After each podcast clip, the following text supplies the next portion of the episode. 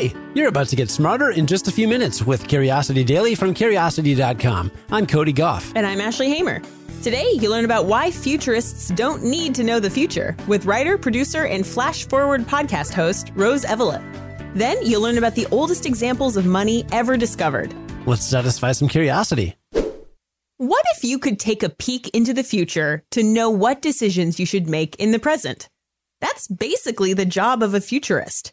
They explore what might happen in the future and the things we can do today to make the future better. And our guest today is going to answer our burning questions about futurists and how they do what they do. Rose Eveleth is a writer, producer, and the creator of Flash Forward Presents, a podcast network that demystifies the future, featuring hit shows like Flash Forward and advice for and from the future. In our conversation, I asked her a question I've always wondered about. Have a listen. If you can't know the future, how can you be a futurist? yes, yes. This is a great question. The future, it turns out, has not happened yet. And that is both the cool and terrifying thing about it, right? Like that it's this really amazing thing to think about, but also, right, like, you know, one thing that futurists often hate is the word predictions because they're often asked to make predictions when really what a lot of us think about is options, possibilities, things that could happen, you know, ways we could go. And there are a lot of ways in which things can go sideways or things can happen that you weren't expecting. At the same time, humans are weirdly predictable, right? We we tend to fall into patterns. We tend to make choices based on a couple of things, and there are ways to sort of think about, okay, well, we know that in the past when something like this has happened, here's what we've done in in response. You know, unfortunately, we're seeing a a really good example of this right now with the pandemic, right? You can see incredible parallels between the 1918 pandemic and today in terms of mask wearing and the conversations around like should you or shouldn't you wear a mask? And you might think that over the course of 100 years we would have gotten better at some of these things. And in fact we have not. You know our science has gotten a lot better. We understand these diseases better. But the sort of cultural thing is actually the thing that's almost a little bit easier to like say like well humans don't like to be told what to do people don't like to be told what to do, right? And like we know that, right? And so I think there there are a lot of tools and techniques that futurists and futurologists and people like me use, and a lot of it is history, looking at what's happened in the past. A lot of it is thinking about, you know, who who has a stake in this, who has power, and what do they want. You know, I do a lot of thinking about what could the future be if we really got to like to make a better one, right? If we really could make it really good and exciting.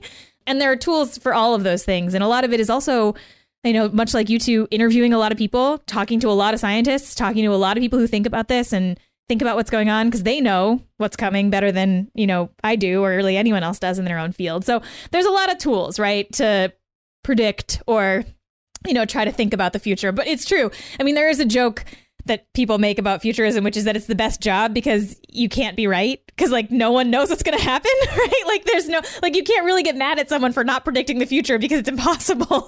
so it is kind of a night. You have a, some job security there. sure, yeah. So what what elements do you think futurists miss when they're talking about the new and shiny future? I mean, I, some of it is thinking about it as new and shiny, right? I think history is a big thing that a lot of people who work in in futurism miss you know, particularly a certain brand of technologist, the sort of prototypical Silicon Valley guy, right? I mean, Anthony Levandowski is is literally quoted in the New Yorker as saying, like, I don't even know why we learn history. Like, I guess it's kind of interesting, but like, who cares? It has nothing to do with the future. And all, all, everyone who works on this is like, oh my god, you know. Um, but I do think that that is a big piece of it. I think that like diversity writ large is a huge problem in the futurism space, in futurology, in all of these worlds. You have a really similar set of people imagining the future, a really sort of like cis white male Western version of what's going to happen. But the thing that I think is worth noting, and again, sounds obvious, which is that the future impacts everybody and we're all going to be there. And so the people who are kind of like impacted most by a lot of these technologies and policies often aren't actually included in the conversations around them. And that's a lot of what I try to do is sort of bring those voices in. So, an example of that is like CRISPR technology, right? This idea that we could edit ourselves in these really interesting ways. And there's some really cool stuff there, but there's also some really dark stuff there. And a lot of the people who aren't included in that conversation will be the first impacted, which is disabled people, right? Who like are going to be edited out of existence in some ways. And that is a very weird and hard and scary thing to see a bunch of fancy tech people be excited about the fact that they're going to edit you out of existence, right? That's not a great feeling.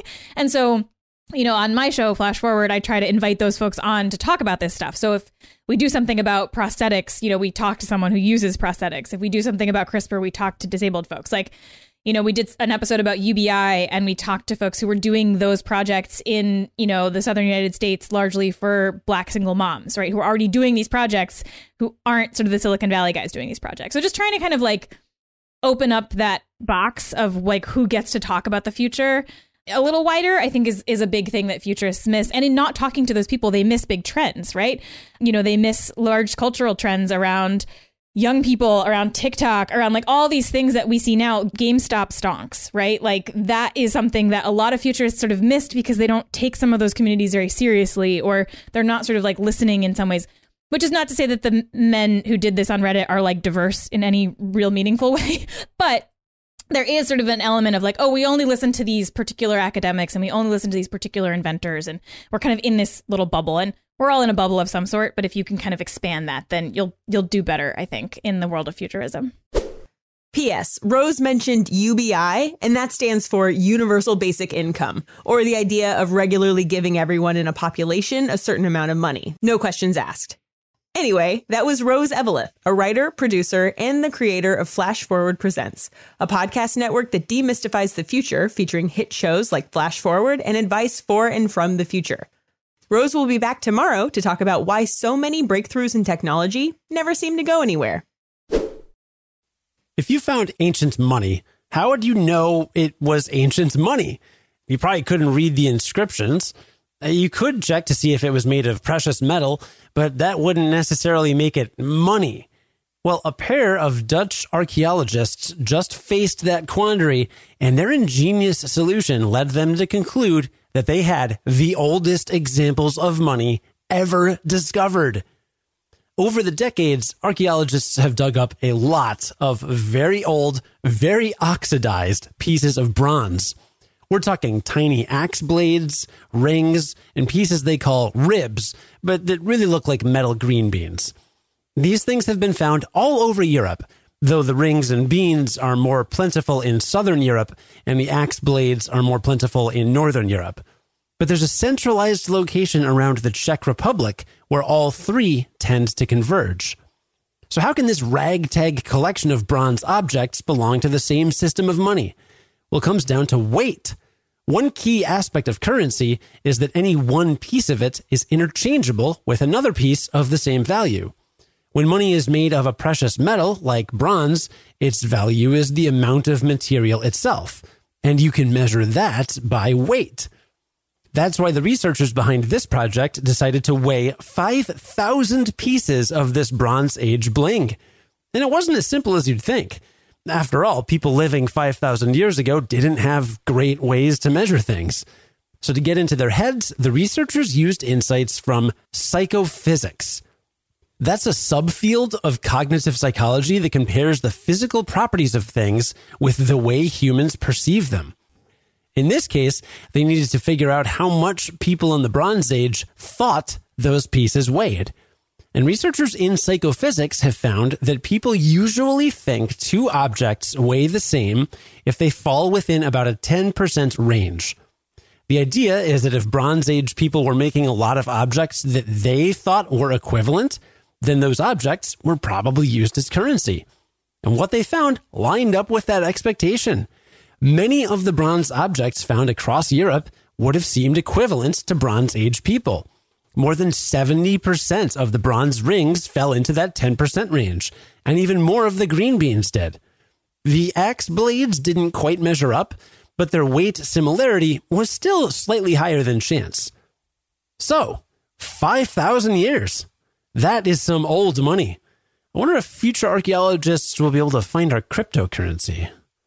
They won't, Cody. No, they really won't. People today can barely find their cryptocurrency. that is true. All right, let's recap the main things we learned today. Starting with the fact that one way that futurists are able to talk about the future is that humans are predictable in a lot of ways, and we can see that pretty clearly by looking at the past. Looking forward can help us make smarter decisions that'll help us create a better future for everyone. Yes, but unfortunately, sometimes futurists miss things because they don't look closely enough at history. And there are also blind spots in futurism because a lot of people come from the same background and they don't always listen to the people that their projects are actually affecting. So everyone could benefit in the long run by listening to more diverse points of view. We just did this yesterday. We talked about a study with fight or flight and tend and befriend. All the previous research on the fight or flight response, like 90% of it had been done on men.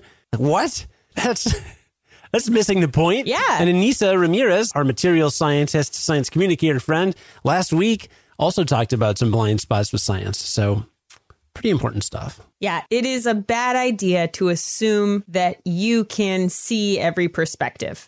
It's good to have a lot of perspectives in the room with you to help out. I barely know my own point of view on things half the time, let alone speaking for other people and imagining that I know what it's like for other people. Yeah, I mean, that's actually a great point is that we don't know. I mean, we don't know the lens we're seeing the world through, right? It's invisible to us. So, I mean, it's hard to know what things everyone experiences and what things are different between people. Yeah. And we also learned that researchers found the oldest examples of money ever discovered with some help from psychophysics, which seems like the coolest field in the world. Researchers in that field had found that people usually think things weigh the same if they're within about 10% of each other. So they weighed 5,000 pieces of bronze from the Bronze Age, and most of them fell into that category. Hence, it's probably currency. And by looking back at this into the past, Ashley, just like with futurists, I got a glimpse into my future How how'd you do that? because I was working on this script and I was like, I should do an online search for money songs to make some joke about a song that talks about money. And I so I searched for money song. All of the top results are children's songs. All of them. Like there's no adult song that shows up on the front page of Google if you type in money song. At least not I mean, from I could probably I could probably name quite a few money songs that are for adults, but I don't think I'd be able to say them on the podcast. I mean, I know like the Pink Floyd song. What's that called? Money? Is it just called Money?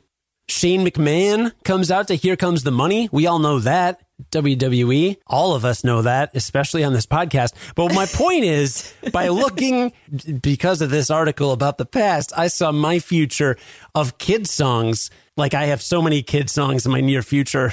We- We've already got the Raffi record. I was wondering, like, do you have do you have kid songs now? I, I it seems Yeah. like you would already start. Oh yeah, no, we got some Sesame Street. I just can't wait. Every parent can relate, I'm sure. All of my young dad friends, they know they know every kid song, like every theme song. It's gonna be a good time. I had a past life as a science and music blogger, and I have a backlog of albums by like regular grown up bands that are about science for kids. So I'll send those your way.